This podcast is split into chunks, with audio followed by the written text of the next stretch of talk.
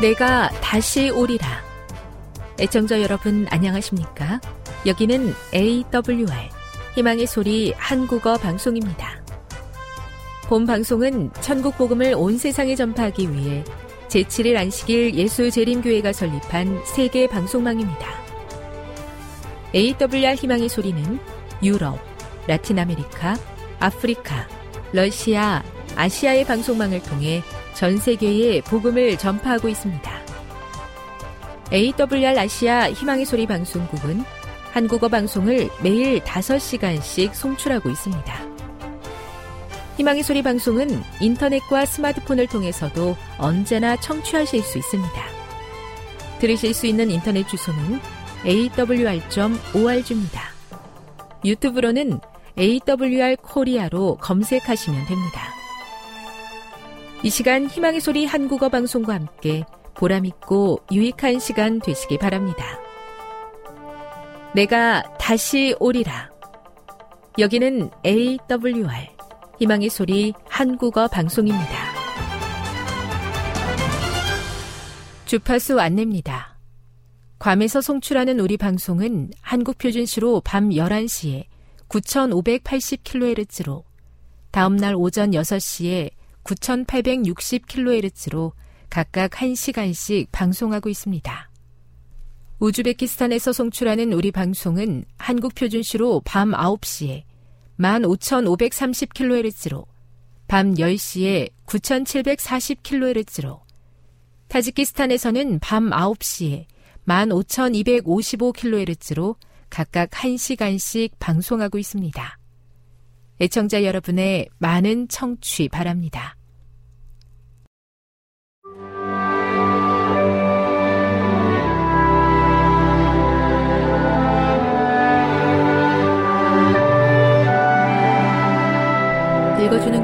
다섯째 날 2월 23일 목요일 하나님의 조언을 구함 세상에는 많은 자산 관리 전문가들이 있지만 하나님께서는 그분께서 우리에게 맡기신 자산 관리를 위해 그들의 자문을 구하는 것에 대해 경고하셨다. 복 있는 사람은 악인의 꾀를 따르지 아니하며 죄인들의 길에 서지 아니하며 오만한 자들의 자리에 앉지 아니하고 오직 여호와의 율법을 즐거워하여 그의 율법을 주야로 묵상하는도다. 그는 시냇가에 심은 나무가 철을 따라 열매를 맺으며 그 잎사귀가 마르지 아니함 같으니 그가 하는 모든 일이 다 형통하리로다. 시편 1편 1에서 3절. 기록된 바와 같이 여호와의 율법을 즐거워하는 자는 복을 받을 것이다. 여기서 율법은 넓은 의미에서 하나님의 말씀을 의미하는 것으로 이해할 수 있다. 이것이 성공의 비결이다. 잠언 3장 5에서 8절을 읽어보라. 여기에 나타난 원칙을 우리의 기본적인 재정 관리에 어떻게 적용할 수 있겠는가? 재정 관리에 관한 성경의 권면들은 우리가 따라야 할 매우 가치 있는 요점을 제공한다. 그중 일곱 가지를 살펴보도록 하자. 첫째, 계획적으로 행동하라. 지출 계획을 세우도록 하라. 어떤 가정들은 월급이 들어오는 대로 계획 없이 지출해버린다. 수입, 지출, 그리고 저축 계획이 없다면 인생은 훨씬 더 힘들어진다. 둘째, 버는 것보다 적게 지출하라. 수입 내에서 살기로 결심하라. 신용대출이라는 명목으로 소득보다 많이 지출하는 것은 수많은 문제를 가져올 뿐이다. 셋째, 수입에서 일정 부분을 저축하라. 우리는 나중에 목돈이 필요한 경우를 위해 그리고 사고와 질병 같은 예상치 못한 지출에 대비하기 위해 저축한다. 나이가 들어서 더 이상 일을 할 수 없을 때를 대비하기 위해서도 수입의 일부를 저축하는 것은 중요하다. 넷째, 전염병을 피하듯 빚을 피하라. 이자 낼 일을 피하라. 빚을 지는 것은 미래 소득을 앞당겨 지출하는 것이나 마찬가지다. 예상치 않은 상황이 발생할 경우 큰 어려움에 빠질 수 있다. 다섯째, 성실하게 일하라. 게으른 자는 마음으로 원하여도 얻지 못하나 부지런한 자의 마음은 풍족함을 얻느니라. 잠언 13장 4절. 여섯째, 하나님께 드려야 하는 것을 성실하게 드리라. 하나님의 축복 없이 살 수 있는 가정은 하나도 없다. 일곱째, 이 땅이 우리의 진짜 집이 아님을 기억하라. 우리가 재정을 어떻게 관리하는가는 우리의 우선순위가 어디에 있는지를 분명히 보여준다. 교훈입니다. 하나님께서 우리에게 맡겨주신 재물을 관리하는 데 있어 우리가 가장 먼저 지혜를 구해야 할 곳이 있다면 그것은 바로 하나님의 말씀이다. 묵상. 재정 관리에 관한 많은 원칙이 있지만 왜 하나님의 자문을 구하고 그 원칙을 따르는 것이 재정 관리에 있어서도 성공의 길인지를 묵상해 보십시오. 적용. 하나님의 법을 즐거워하는 자는 형통한다고 하였습니다. 재정 관리에 대한 권면 중에서 내가 실제 삶에 적용해야 할 중요한 원칙은 어떤 것이 있겠습니까? 영감의 교훈입니다. 재정 한도 내에서 생활하라. 진리를 믿는 자들은 절약의 원리를 실천하고 단순하고 건전한 식생활을 하고 언제나 그들의 재정 범위 안에서 사는 것을 법칙으로 삼아야 한다. 형제들은 세속적 문제와 영적 문제를 잘 관리하는 경험 있는 사람들과 의논하지 않고 새로운 사업에 착수해서는 결코 안 된다. 그렇게 함으로써 그들은 많은 난관에서 자기 스스로를 구제할 수 있게 될 것이다. 교회 증언 1권 455 하나님께서 저에게 맡겨주신 귀한 재물을 지혜롭게 관리하는 청지기가 되고 싶습니다. 세상의 다른 어떤 지혜를 구하기에 앞서 성경의 원칙을 자세히 살피고 하나님께서 가르쳐 주신 방법에 따라 성실하게 관리하게 도와 주시옵소서.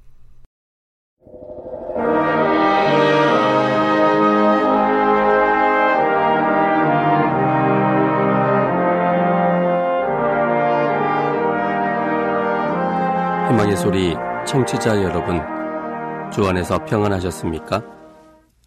방송을 통해 여러분들을 만나게 되어 기쁩니다. 저는 박용범 목사입니다. 이 시간 하나님의 은혜가 우리 모두에게 함께 하시기를 바랍니다. 이 시간에는 사람과의 관계가 깨어지는 계기 세 가지라는 제목으로 함께 은혜를 나누고자 합니다. 사람과의 관계가 깨어지는 계기 세 가지라는 제목입니다. 본문은 사무엘상 18장 1절로 9절까지 있는 말씀입니다. 사무엘상 18장 1절로 9절입니다. 다윗이 사울에게 말하기를 마침에 요나단의 마음이 다윗의 마음과 연락되어 요나단이 그를 자기 생명같이 사랑하니라. 그날의 사울은 다윗을 머무르게 하고 그 아비의 집으로 다시 돌아가기를 허락지 아니하였고 요나단은 다윗을 자기 생명같이 사랑하여 더불어 언약을 맺었으며 요나단이 자기 입었던 겉옷을 벗어 다윗에게 주었고 그 군복과 칼과 활과 띠도 그리하였더라. 다윗이 사울이 보내는 곳마다 가서 지혜롭게 행함에 사울이 그로 군대의 장을 삼았더니 온 백성이 합당히 여겼고 사울의 신하들도 합당히 여겼더라. 무리가 돌아올 때 곧 다윗이 블레셋 사람을 죽이고 돌아올 때 여인들이 이스라엘 모든 성에서 나와서 노래하며 춤추며 소고와 경쇠를 가지고 왕 사울을 환영하는데 여인들이 뛰놀며 창화하여 가로되 사울의 죽인 자는 천천히요 다윗은 만만히로다 한지라 사울이 이 말에 불쾌하여 심히 노하여 가로되 다윗에게는 만만을 돌리고 내게는 천천만 돌리니 그에 더 얻을 것이 나라밖에 무엇이냐고 그날 후로 사울이 다윗을 주목하였더라. 구절 말씀은 전후 문맥에 따라 긍정적일 수도 있고 부정적일 수도 있습니다. 이 구절에는 사울이 다윗을 주목하였더라라고 기록되어 있습니다. 사울이 다윗을 호감과 기대감을 갖고 주목할 때도 이렇게 표현하고 반대로 사울이 다윗을 적대적으로 생각하여 다윗의 마음과 상태를 살피고자 주목할 때도 그렇게 표현합니다. 그런데 본문은 불행하게도 후자를 위한 주목이었습니다. 그동안 사울과 다윗과의 관계는 일상적인 이유 때문에 만난 극히 사무적인 관계였습니다. 사울이 마음이 번뇌하여 괴로울 때 그것을 진정케 하기 위해 다윗이 추천되었고 사울이 힘들 때마다 호출되어 수금을 연주했고 그리고 진정되면 그저 집으로 돌아가는 그런 관계였습니다. 그래서 사울은 다윗의 존재를 잘 인식하지도 못하는 상태였습니다. 여기 그 당시의 상황을 섬해상 17장 55절과 56절은 이렇게 이야기합니다. 다윗이 블레셋 사람을 향하여 나감을 사울이 보고 군장 아브넬에게 묻되 아브넬아 이 소년이 네 아들이냐 아브넬이 가로되 왕여 왕의 사심으로 맹세없나니 내가 알지 못하나이다 하매 왕이 가로되 너는 이 청년이 누구의 아들인가 알아보라 하였더니 여기 다윗에 대하여 수금을 타기 위해서 자주 왔던 소년이었지만 사울도 전혀 알지 못했고 또 사울의 신복이었던 아브넬도 전혀 알지 못하고 있음을 보여주고 있습니다. 그런데 어느 날 블레셋과의 대치가 있었고 블레셋 군대의 골리앗으로 인해 이스라엘이 두려움이 빠져 있을 때 용기 있는 소년 다윗의 등장과 골리앗과의 싸움에서의 승리로 인해 다윗이 사울과 신하들과 백성들의 주목을 받기 시작하였습니다. 이스라엘의 수치를 날려버린 다윗을 사울은 매우 기특하게 생각했고 자기 곁에 두고 싶어 할 만큼 호감을 갖게 되었습니다. 여기 오늘 본문 2절에 보면 사무상 18장 2절에 보면 그날의 사울은 다윗을 머무르게 하고 그 아비의 집으로 다시 돌아가기를 허락지 아니하였다라고 말하고 있습니다. 그런데 갑자기 사울과 다윗의 관계가 깨어지기 시작했습니다. 그동안에 서로의 사이가 좋았던 크기만큼 나빠지기 시작했습니다. 드디어는 사울이 다윗의 마음과 상태를 면밀히 알아보기 위해 주목할 만큼 관계가 깨어졌습니다. 이것은 사울과 다윗 두 사람의 관계에 대한 문제이지만 우리는 이 모습에서 사람과 사람과의 관계에 대한 문제를 느끼게 됩니다. 그처럼 좋았던 관계 속에 있던 사람들이 이처럼 나쁜 관계로 깨어질 수 있을까에 대한 우리 현실에서 일어나는 문제를 본문은 고스란히 보여주고 있습니다. 그렇다면 사울과 다윗의 관계는 왜 깨어진 것일까요? 그것은 또한 우리들의 삶 속에서 사람과의 관계는 왜 깨어지는 것일까요? 깨어진 관계를 회복할 수 있는 방법은 없을까요? 있다면 무엇일까요? 이런 문제들의 답을 본문 속에서 찾아보고자 합니다. 첫째는 내 자신이 사람들의 관심을 독점하고자 할 때 사람과의 관계가 깨어집니다. 내 자신이 사람들의 관심을 독점하고자 할 때 사람과의 관계가 깨어집니다. 본문 1절과 또 3절로 5절에 있는 말씀입니다. 다윗이 사울에게 말하기를 마침에 요나단의 마음이 다윗의 마음과 연락되어 요나단이 그를 자기 생명같이 사랑하니라. 3절입니다. 요나단은 다윗을 자기 생명같이 사랑하여 더불어 언약을 맺었으며 요나단이 자기 입었던 겉옷을 벗어 다윗에게 주었고 그 군복과 칼과 활과 띠도 그리하였더라. 다윗이 사울이 보내는 곳마다 가서 지혜롭게 행함에 사울이 그로 군대의 장을 삼았더니 온 백성이 합당히 여겼고 사울의 신하들도 합당히 여겼더라. 사람들과의 관계에 있어서 문제들이 발생할 때 그 근본 원인은 대부분 내 자신에게 있습니다. 그중 한 가지는 내 자신이 사람들의 관심을 독점하고자 하는 문제입니다. 본문에서도 사울이 다윗에게 다른 마음을 갖게 된 출발점에는 사람들의 관심이 자신에게서부터 다윗에게로 옮겨졌다라고 생각함으로 인한 상실감과 질투심이 크게 작용했음을 보여주고 있습니다. 그동안 사울은 하나님과 백성들의 관심과 주목을 받았던 사람이었습니다. 우리 몇 성경절을 통해서 이 부분을 확인해 볼 수 있습니다. 먼저 사무엘상 9장 17절에 있는 말씀입니다. 사무엘상 9장 17절 사무엘이 사울을 볼 때 여호와께서 그에게 이르시되 보라 이는 내가 내게 말한 사람이니 이가 내 백성을 통할하리라 하시니라. 하나님께서 인정했던 사람이었습니다. 하나님의 관심이 가득했던 사람이었습니다.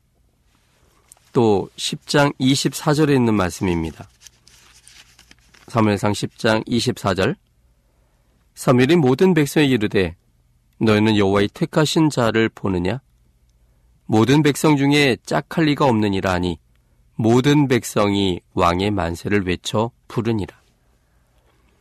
사무엘이 사울을 이스라엘 왕으로 소개할 때 모든 백성이 왕의 만세를 즐겨 외쳤습니다.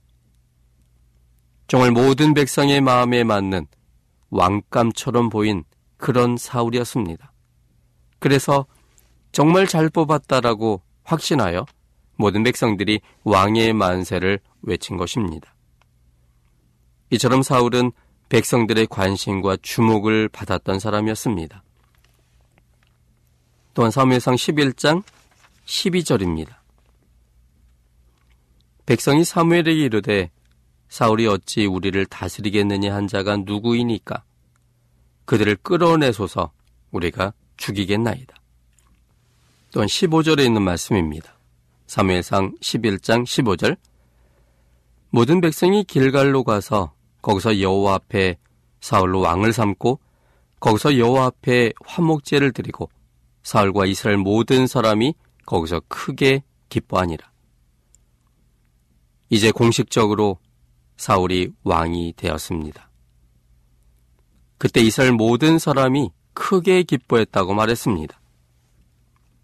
이처럼 사울은 하나님과 백성들의 관심과 주목을 한 몸에 받았던 사람이었습니다. 아마도 그의 가족들도 이스라엘의 초대 왕이 된 남편과 아버지를 존경하고 자랑스럽게 생각했을 것입니다. 그런데 몇 번의 실정과 하나님을 첫째로 삼지 않는 행동들로 인해 사울 스스로 하나님을 부담스러워하기 시작했고 소년 다윗의 등장으로 인해 사람들의 관심이 분산됨을 사울은 부담스러워했습니다. 자기를 언제나 지지해 줄 것 같았던 아들이었던 요나단이 다윗을 지지하고 정성을 다해서 사랑함을 봤을 때 그는 자기에 대한 그 아들의 사랑이 분산되었다고 느낀 것입니다. 요나단은 다윗을 지극히 사랑했습니다. 그래서 그 증표로 요나단은 자기가 입었던 겉옷과 군복과 칼과 활을 그리고 띠를 아낌없이 주었습니다. 겉옷은 요나단 자신을 나타내는 것으로서 그것을 다윗에게 준다는 것은 요나단 자신을 줄 만큼 다윗을 아낀다는 것을 의미했고 군복과 칼과 활과 띠도 주었다는 것은 자기의 생명을 보호하는 것들을 줄 만큼 다윗의 생명을 아끼고 다윗을 사랑한다는 것을 의미했습니다. 사울의 신하들도 다윗을 매우 좋아해서 사울이 다윗을 군대의 장으로 삼을 때 합당하다고 여기며 좋아했고 백성들도 함께 기뻐했습니다. 여기 사무엘상 18장 5절에 보면 그 당시에 다윗의 신하들과 또 백성들이 이 다윗을 얼마나 좋아했고 또 기뻐했는지를 보여주고 있습니다. 사무엘상 18장 5절입니다.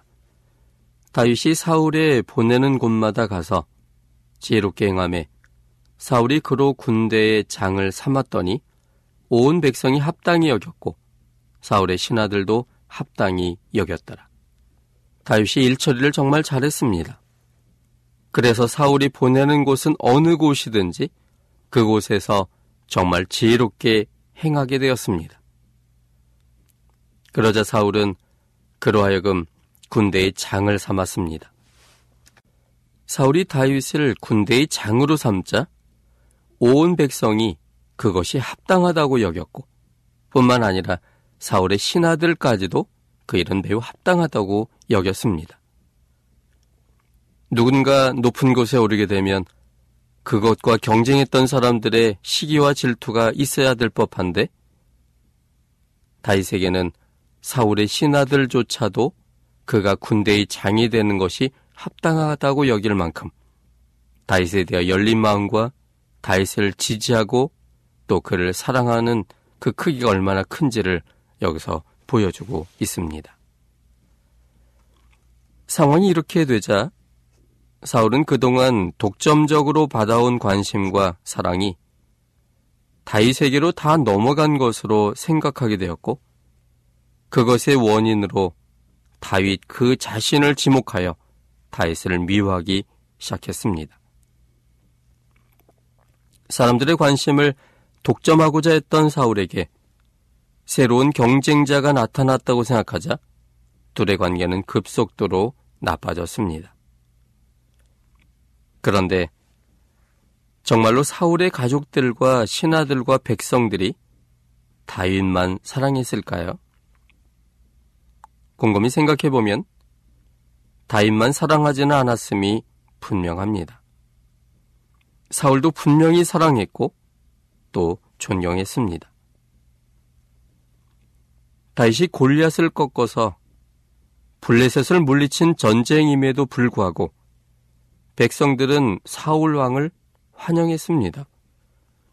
여기 사무엘상 18장 6절에 보면 무리가 돌아올 때 곧 다윗이 블레셋 사람을 죽이고 돌아올 때 여인들이 이스라엘 모든 성에서 나와서 노래하며 춤추며 소구와 경쇠를 가지고 왕 사울을 환영하는 데라고 기록하고 있습니다.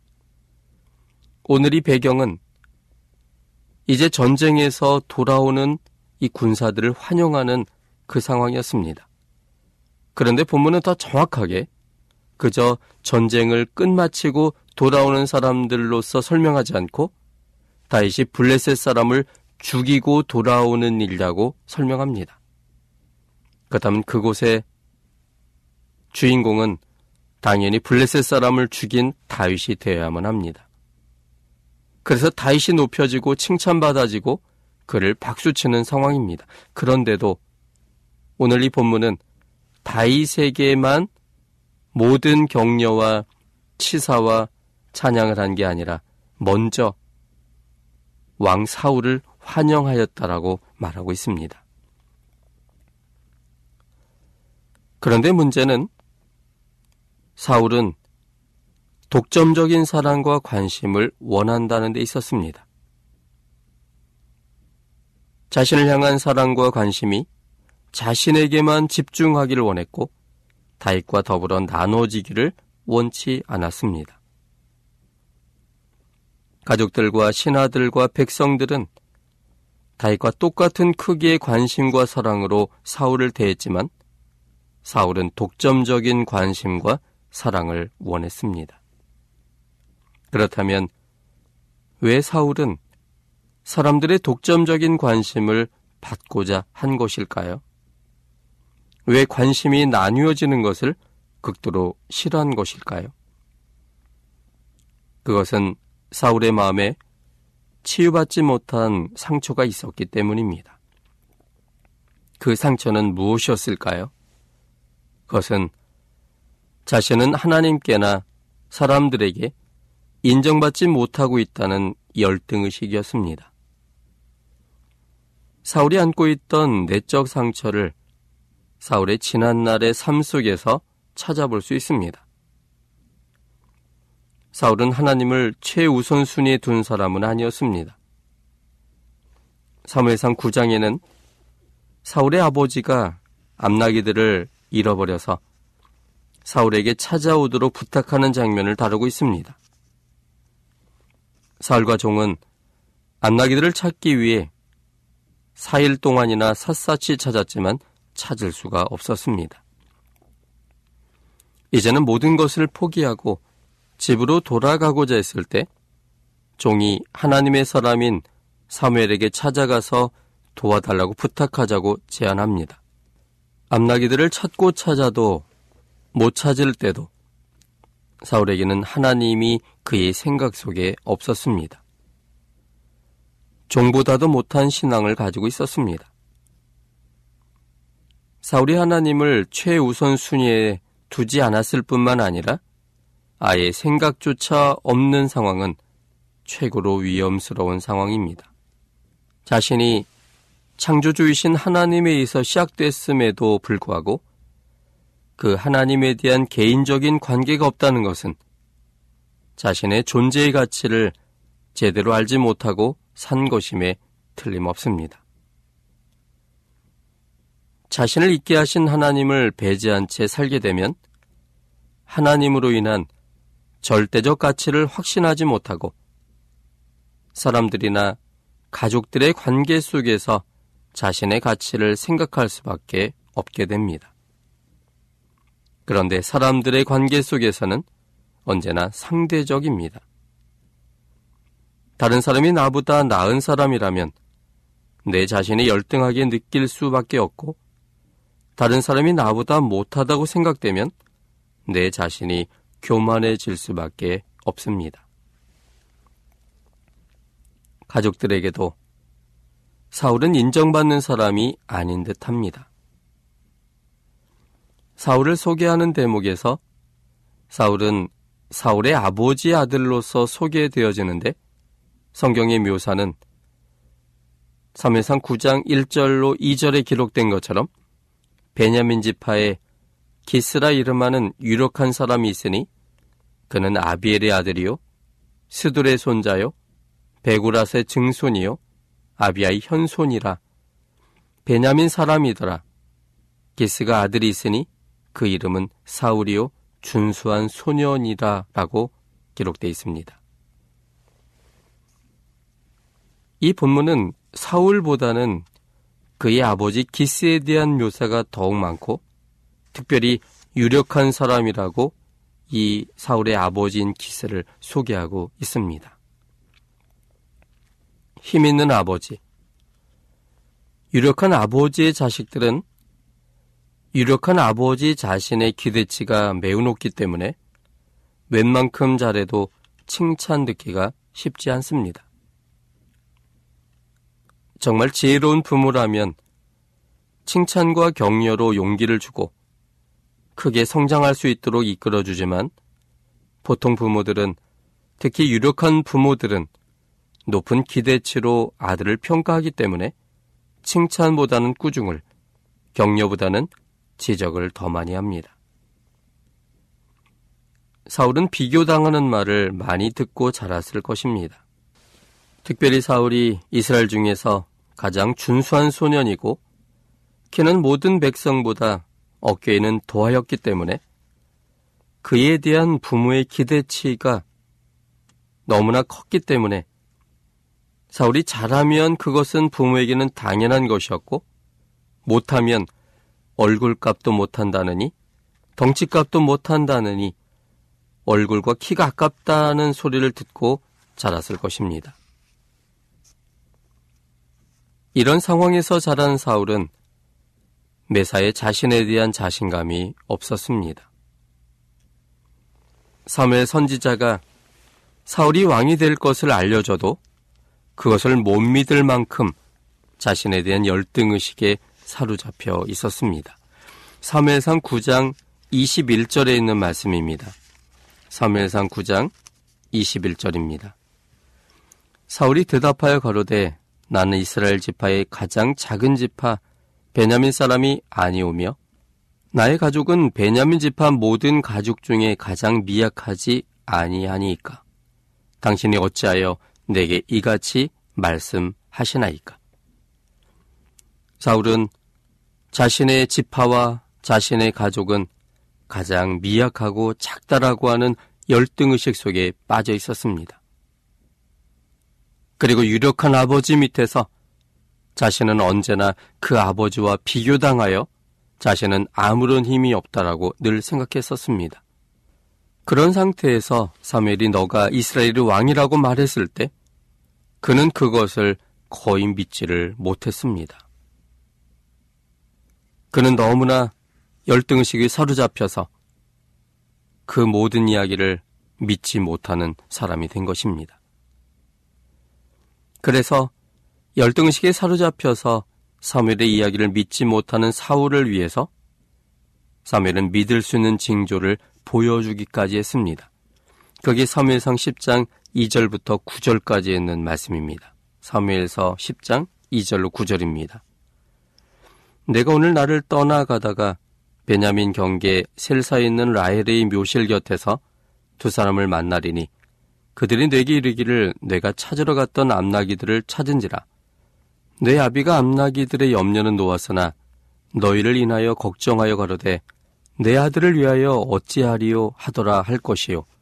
내가 거기서 더 나아가서 답을 상수리 나무에 이르면 거기서 하나님께 뵈려고 베들로 올라가는 세 사람이 너와 만나리니 하나는 염소 새끼 셋을 이끌었고 하나는 떡 세 덩이를 가졌고 하나는 포도주 한 가죽 부대를 가진 자라. 그들이 내게 문난하고 떡 두 덩이를 주겠고 너는 그 손에서 받으리라. 그 위에 내가 하나님의 산에 이르리니 그곳에는 블레셋 사람이 영문이 있느니라. 내가 그리로 가서 그 성읍으로 들어갈 때 선지자의 무리가 산당에서부터 비파와 소구와 저와 수금을 앞세우고 이연하며 내려오는 것을 만날 것이요. 내게는 여호와의 신이 크게 임하리니 너도 그들과 함께 예언을 하고 변하여 새 사람이 되리라. 이 징조가 내게 임하거든 너는 기회를 따라 행하라. 하나님이 너와 함께 하시느니라. 너는 나보다 앞서 길갈로 내려가라. 내가 내게로 내려가서 번제와 화목제를 드리리니 내가 뇌게 가서 너의 행할 것을 가르칠 때까지 7일을 기다리라. 그가 사무엘에게서 떠나려고 몸을 돌이킬 때 하나님이 새 마음을 주셨고 그날 그 징조도 다 응하니라. 예언하고 응답케 하심으로 하나님께서 사울을 왕으로 삼으셨음을 확신케 하셨지만 그러나 사울은 여전히 열등의식에 사로잡혀 있었습니다. 그가 왕으로 선택되었고 기름 부음을 받았음을 감히 공개하지도 못했습니다. 드디어 왕이 누구인지 제비 뽑기를 통해서 사울이 결정되었을 때도 사울은 여전히 열등의식으로 스스로 왕이 될 수 없음을 확신하고 있었습니다. 이것은 겸손이 아닌 열등의식에 사로잡힌 사람의 비굴한 모습입니다.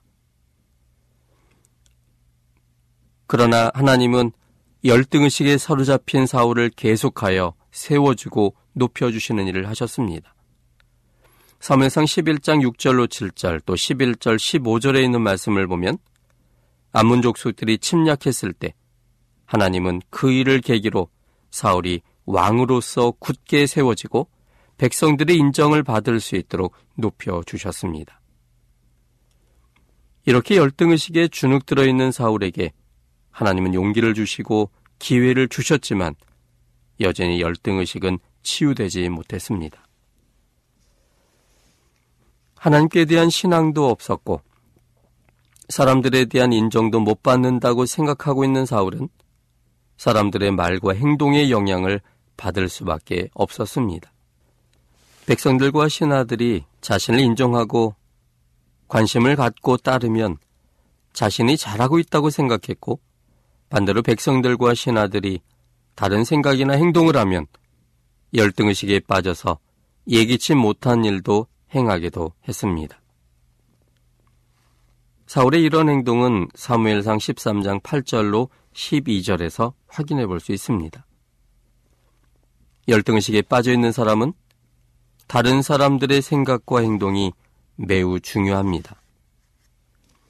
다른 사람들이 자신을 지지해주고 관심을 가져주면 안정을 찾지만 그렇지 않거나 다른 사람을 더욱 지지하고 따르면 바로 불안해합니다.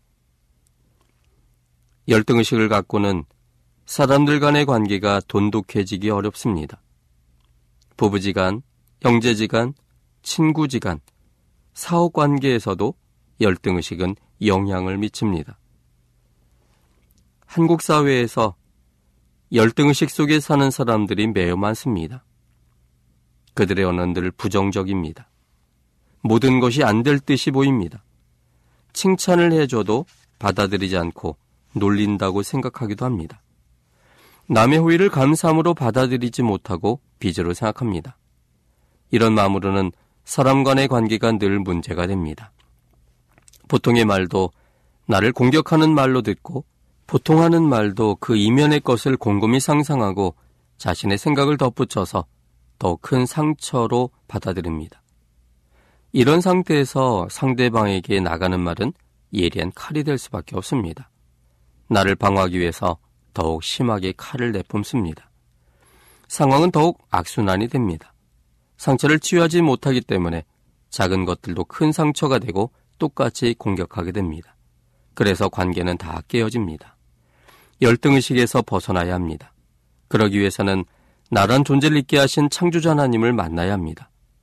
이렇게 만드신 분이 하나님이시고 내가 태어난 가정을 선택하신 분이 하나님이시기 때문에 하나님을 알고 만나야만 기본적으로 열등의식이 치유가 시작됩니다. 내 자신이 하나님 안에서는 우주적인 작품임을 새롭게 확신해야 합니다. 남과 비교하지 말고 날 이렇게 있게 하신 하나님 안에서만 생각해야 합니다. 하나님께서 자신의 생명을 바칠 만큼 소중한 사람이라는 인식이 있을 때 열등의식에서 벗어나게 되고 열등의식을 벗어난 그래서 자존감을 회복할 때 우리는 다른 사람과의 관계를 회복할 수 있습니다. 지금 여러분께서는 AWR 희망의 소리 한국어 방송을 듣고 계십니다.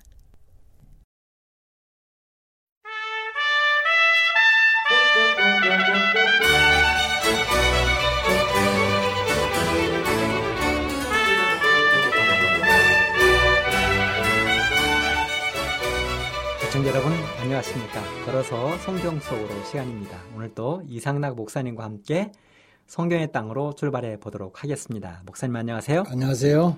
어, 지난번 목사님께서 해주신 그 이 말씀 가운데 물론 그 기록된 그 글이지만 망각은 포로로 잡혀가게 하고 기억은 구원의 비밀이다.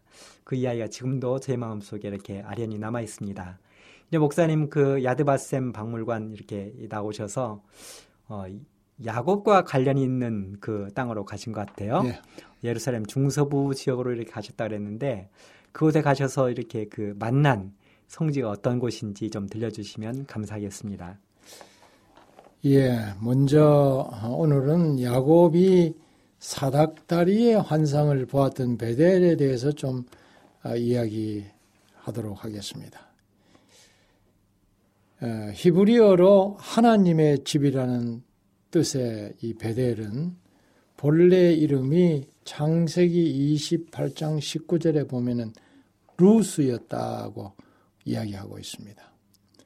오늘날은 아랍 사람들이 거주하는 베이틴이라고 하는 현대 지명입니다. 이곳이 바로 어, 이 루스라고 하는 곳인데요.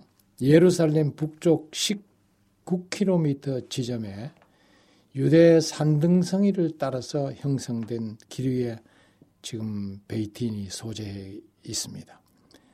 베델은 예로부터 유대 산악 지방을 오가는 교통의 요충지였습니다. 이스라엘의 남쪽과 북쪽을 잇는 곳이 바로 이 베델이었습니다. 야곱은 팥죽 한 그릇에 어, 형의 장 에서의 장 장자권을 이렇게 샀죠. 그래서 분노한 이 형 에서를 피해서 외삼촌 라반의 집으로 가기 위해서 부엘 세바에서 바단 아람으로 피신을 했습니다. 거기를 가는 도중에 이제 점으로서 베델이라고 하는 곳에서 어, 그날 밤을 보내는데요. 돌을 베개로 삼아서 베고 잠을 잡니다. 그런데 꿈을 꾸죠. 그 꿈 속에 여러분은 잘 아는 대로 천사들이 예, 하늘까지 닿은 사닥다리 위를 오르락 내리라고 있는 것을 아, 봤습니다. 글쎄 이게 어, 하늘까지 사닥다리가 닿았다고 하는데 여러분 잘 이해를 못하시죠? 아마 이제 앞으로 오래 사실 분은 이해할 수 있을 것입니다. 왜냐하면은 앞으로 우리가 달나라로 가는데 어, 뉴스에 보니까 우주선 타고 이렇게 가지만은 이게 이제 앞으로 발달되면은 초고속 그 엘리베이터 같은 것을 놓아가지고 이제는 대기권을 뚫고 올라가는 것을 지금 그 나사 당국에서 연구하고 있답니다. 여러분 오래 사시면은 이런 초, 초초 고속의 엘리베이터를 타고 대기권 바깥을 나가게 될 것입니다. 그래서 야곱은 이렇게 하늘까지 닿은 어, 사닥다리를 딱 봤는데 거기에 천사들이 사닥다리를 오르락 내리락 하고 있었습니다. 그런데 거기서 한 음성이 들렸어요. 하나님께서 말씀하셨어요. 야곱에게 잠자고 있는 야곱에게 이렇게 꿈속에 나타나서 말하기를 너 누워 있는 이 땅을 너희 후손들에게 주겠노라 그렇게 말했습니다. 야곱이 깜짝 놀라서 깨어보니 꿈이었습니다. 아 하나님을 만났구나 천사들을 보게 되었구나 이렇게 해서 그 창세기 28장 17절부터 19절에 보니까 이에 들어와하여 가로되 두렵도다 이곳이여 다른 것이 아니라 이는 하나님의 전이요 이는 하늘의 문이로다 하고 베개하였던 돌을 가져 기둥으로 세우고 그 위에 기름을 붓고 그곳 이름을 베델이라 하였다. 그렇게 나와 있습니다. 그러면서 그가 약속을 합니다. 하나님, 하나님께서 만일 내가 지금 도망을 가고 있는데 안전하게 다시 부모님 계시는 고향으로 돌아오게 해 주신다면 바로 오늘 하나님을 뵙고 천사를 만난 꿈속에서 만난 이곳 하나님께서 이 땅을 너희 후손에게 주겠다고 약속한 이 땅 위에 하나님의 전을 세우겠습니다. 그렇게 하고 서원을 했어요. 그 서원에 따라서 정말 그가 돌아올 때에 하나님의 명을 따라서 세계에서 모든 식구에게 예, 이방 신상을 버리라고 명하고 베델로 올라오고 그리고 나중에 보면 그곳에 성전을 세우게 되는 것을 보게 됩니다. 제가 이 이야기를 하면서 떠오르는 게 있는데요. 야곱이 꿈에 하나님을 만나고 일어나서 이곳이 하나님의 전이요 이는 하늘의 문이로다 이렇게 이야기를 했는데요. 아, 이 말씀이 제 생애에 아주 큰 모토가 되었습니다. 제가 그 지금 통영중앙교회인데 그 당시 이름은 충무교회라고 했어요. 충무교회에 시무하고 있을 때에 교회를 하나 개척을 해서 어, 새로 시작하게 되었습니다. 그런데 이 교회 이름을 무엇으로 할까 이렇게 생각하고 광고를 했습니다. 예, 교회 이름 공모를 했는데 그리고 난 다음에 여러 가지 이름이 들어왔습니다. 마지막으로 교회 직원회를 열어서 토의를 시작했습니다. 근데 그 명단을 보니까 영 마음에 드는 게 없어요. 어떤 사람은 뭐 여기 나온 대로 베델 교회 하자. 근데 베델 교회는 전국에 다니면서 보면 베델 교회라고 하는 명칭이 또 많이 있어요. 어떤 사람은 뭐 할렐루야 교회 하자. 뭐 여러 가지 이름이 쭉 나오는데 마음이 안 들었습니다. 그래서 하나님께 제가 이제 회의를 하면서 기도를 했습니다. 오 하나님이시여. 새로 교회를 시작하는데 이 교회의 명칭을 주시옵소서. 제7일 안식일 예수 재림 교회, 그 다음에 무슨 충무면 충무교회, 뭐, 어, 부산이면 부산 교회, 뭐 이렇게 해야 되는데 뭐라고 붙이면 좋겠습니까? 이미 충무교회라는 이름은 있고 다른 이름을 붙여야 되겠는데 떠오르질 않아요. 그래서 기도 속에 하나님 내가 지금 아, 성경을 기도를 마치면서 눈을 뜨자 말자 성경을 딱 펴겠습니다. 그러면 그 성경에 새로 그 개척할 이 교회 이름이 떠오르게 해 주시옵소서. 아, 이렇게 기도를 하고, 아, 그래서 기도를 마치자마자 성경을 딱 폈어요. 어, 펴니까 눈에 빨간 글씨, 빨간 줄을 이렇게 딱 끊는 성경절이 딱 눈에 들어오는데, 그게 바로 창세기 28장 17절 붙어 있는 말씀이에요. 그 중에 뭐냐 하면, 이는 하나님의 전이요, 이는 하늘의 문이로다. 여기 아주 빨간 줄이 딱 그여 있었습니다. 하늘의 문, 이야, 그 좋다. 하늘 문 교회. 이렇게 하면은 이거는 말이죠. 다른 교단의 냄새도 안 나고 정말 독특한 이름이 되고 멋진 문이 되겠다. 교회 다니면 하늘 갈 수 있는 문이다. 얼마나 멋진 그 교회 이름이 될까요? 그래서 하늘 문이라 이렇게 하는 것보다 이걸 하문으로 좀 하면 어떨까 해서 하문으로 내가 생각하니까 천 하늘 천자를 써서 문문자를 써서 천문 교회라 하면 좋겠다. 이렇게 해서 여러분 천문 교회라고 합시다.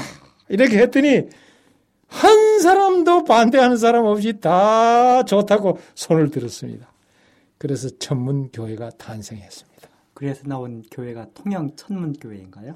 예, 그러면서 이 교회를 어, 다시 합치면서 천문은 그대로 뒀어요. 그래서 어, 통영 천문교회라 이렇게 어, 된 것입니다. 자, 아무튼 예, 에, 이런 그 천문에 대한 이야기를 이 베델에서 얻은 것을 그 말씀을 아, 드렸습니다. 이 베델이라고 하는 곳은 아브라함이 최초로 장막을 쳤던 곳입니다. 창세기 12장 8절에 보니까요. 그는 베델 동편산에 단을 쌓아서 하나님의 이름을 거기서 불렀습니다. 창세기 12장 7절부터 9절, 또 13장 3절부터 4절. 이렇게 이 베델에서 이렇게 시작이 된 것을 보게 됩니다. 그래서 이 베델이라고 하는 것은 아브라함과 롯이 갈라진 곳이기도 합니다. 또한 베델은 하나님의 언약계가 있던 어, 곳이었습니다. 사사기 20장 26절부터 27절에 나옵니다. 사무엘도 한때 이 베델을 생활의 중심지로 삼았습니다. 사무엘상 7장 16절에 나오죠. 다윗이 예루살렘을 이스라엘의 수도로 정할 때부터 이 베델은 종교적인 중요성을 상실하기 시작했습니다. 이스라엘이 남북 왕국으로 분열되었을 때에 여로보암은 백성들이 예루살렘으로 예배하러 가지 못하게 했습니다. 그리고 열왕기상 12장 25절부터 29절에 보면은 아, 베델에다가 금송아지를 세웠어요. 그래서 우상 숭배를 하게 했습니다. 이 슬픈 역사가 되었습니다. 이처럼 베델이 성경에 많이 언급이 됐지만 유감스럽게도 오늘날 유족들은 어, 거의 남아있지 않습니다. 베델의 산등성이에 석회암 단층이 있는데 베델이 꿈에 보았던 사닥다리를 아지런히 연상케 하고 있습니다. 야곱이 베었던 돌마저 그 아일랜드의 타라 지역으로 옮겨졌어요. 그래서 에드워드 1세가 웨스트민스터 사원으로 그 돌을 옮겼습니다. 스코틀랜드 왕 대관식의 기념으로 이 돌을 사용했습니다. 오늘날 돌은 그때 그 의자 밑에 보관된 것으로 전해지고 있습니다. 네, 목사님, 그 저는 야곱의 이야기를 생각할 때마다 어, 야곱이 처음 그 집을 떠나면서 만났던 그 이야기. 또 나중에 돌아와 가지고 야곱의 아들들이 세겜 골짜기에서 문제 일으키고 나중에 갈 곳 없을 때 하나님께서 너 일어나 배들을 올라가라 이렇게 했던 그 말씀이 자꾸 제 머릿속에 남아 있습니다. 그래서 이 배들은 야곱에게 정말 이 마음의 고향, 신앙의 고향인 것처럼 생각이 듭니다. 그 네. 멋진 곳에 목사님 다녀오셨는데 그 후손들이 얼마 있지 않다. 이렇게 또 이력들도 남아 있지 않다. 이런 이야기를 들으니까 마음이 좀 아픕니다. 그럼 목사님, 이제 그 배대를 떠나시고 계속해서 아마 어, 성지 탐사를 하셨을 텐데 예. 다음에 어디 가셨는지 좀 말씀해 주시면 고맙습니다. 감사하겠습니다. 다음은 소래골짜기의 요새가 되는 베스메스라고 하는 곳에 갔습니다. 여러분 베스메스라고 하면은 또 그러죠? 어... 엄마 소하고 그래요, 맞아요, 맞아요. 네. 예, 그 이야기를 조금 해보겠습니다. 이 이스라엘 중서부를 향해서 달렸어요. 어, 산자락을 굽이굽이 돌면서 아주 멋있는 구릉들을 누볐습니다. 차창 밖으로 내다보니까 이, 이곳은 말이죠. 중서부 쪽은 남쪽에 있는 네게부 사막과는 너무나 대조를 어, 이루었습니다. 네게부 사막은 그야말로 항막하기 이를 데가 없지만은 이 중서부 쪽은 아주 아름다운 경관이 펼쳐져서 어, 모든 답사객의 마음을 아주 푸근하게 하고 어, 웃음이 가득하도록 그렇게 했습니다. 그 길이야말로 제 생각에는 이스라엘에서 버스로 달려본 여러 길 중에 도무지 빼놓을 수 없는 정말로 아름다운 길이라고 말할 수가 있습니다. 벤 호른에서 시작하는 세펠라, 이 세펠라의 밭에 멜론들이 널려 있었습니다. 이 세팔라라고 하는 말은 지금은 이렇게 보면은 어, 떤 때는 보면은 아주 메말라 있는 땅이지만은 비만 오면은 아주 푸른 초원이 되는 이런 곳이죠. 아, 거기에 밭이 있었는데 정말 처음으로 봤어요. 멜론 밭이었습니다. 수려한 산세와 평온한 들판이 제 마음을 빼앗아 갔습니다. 한적하고 질박한 아름다움에 그야말로 정감이 들었습니다. 그리고 계속 달려서 라마 지역에서 왼쪽 곧 서쪽으로 이렇게 꺾어 돌았는데요. 거기에는 보니까 울창한 나무숲과 녹지들이 나왔습니다. 열어놓은 차창으로 향이 쏟아져 들어왔습니다. 뭐이 그냥 지날 수가 없으니까 결국 차를 세웠어요. 너무나 아름답고 그 향이 우리의 마음을 설레게 한 것입니다. 도레번에 있는 아름다운 카나디안 공원이 거기에 있어서 그곳에 들려서 잠시 쉬게 됐는데요. 그야말로 이국의 정치를 만끽을 했습니다. 야저수 그늘 밑에서 운치 있는 점심을 먹었습니다. 주위 풍광에 여강 여치해가지고 늘어지게 한숨 낮잠을 잤으면 하는 유혹이 찾아들었습니다.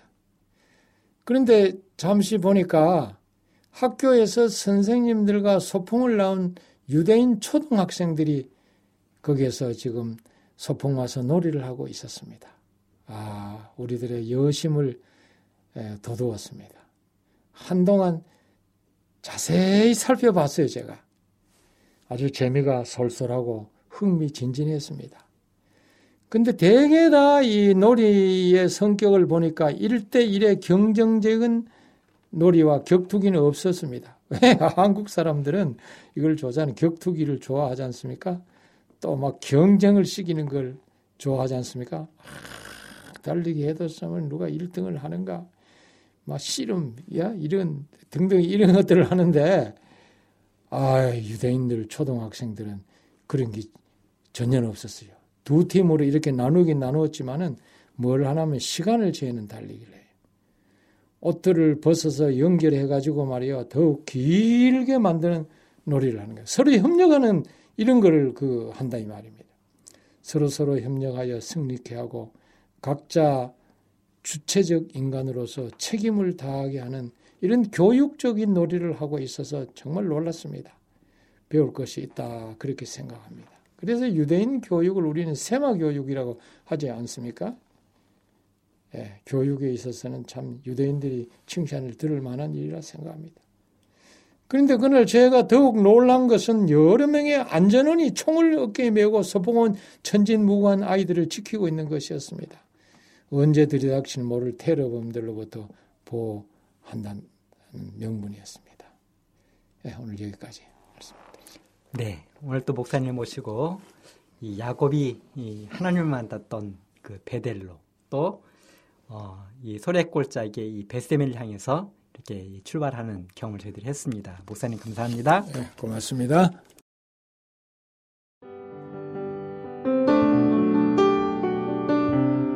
행복한 시간 되셨습니까? 지금까지 여러분께서는 AWR 희망의 소리 한국어 방송을 청취하셨습니다.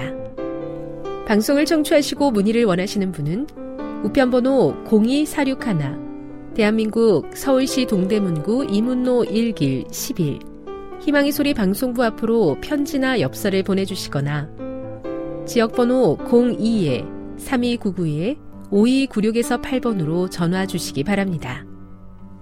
지금까지 함께 해주신 애청자 여러분들께 감사드립니다. 애청자 여러분, 다음 이 시간까지 하나님 안에서 늘 평안하십시오. 감사합니다. 내가 다시 오리라. 여기는 AWR 희망의 소리 한국어 방송입니다.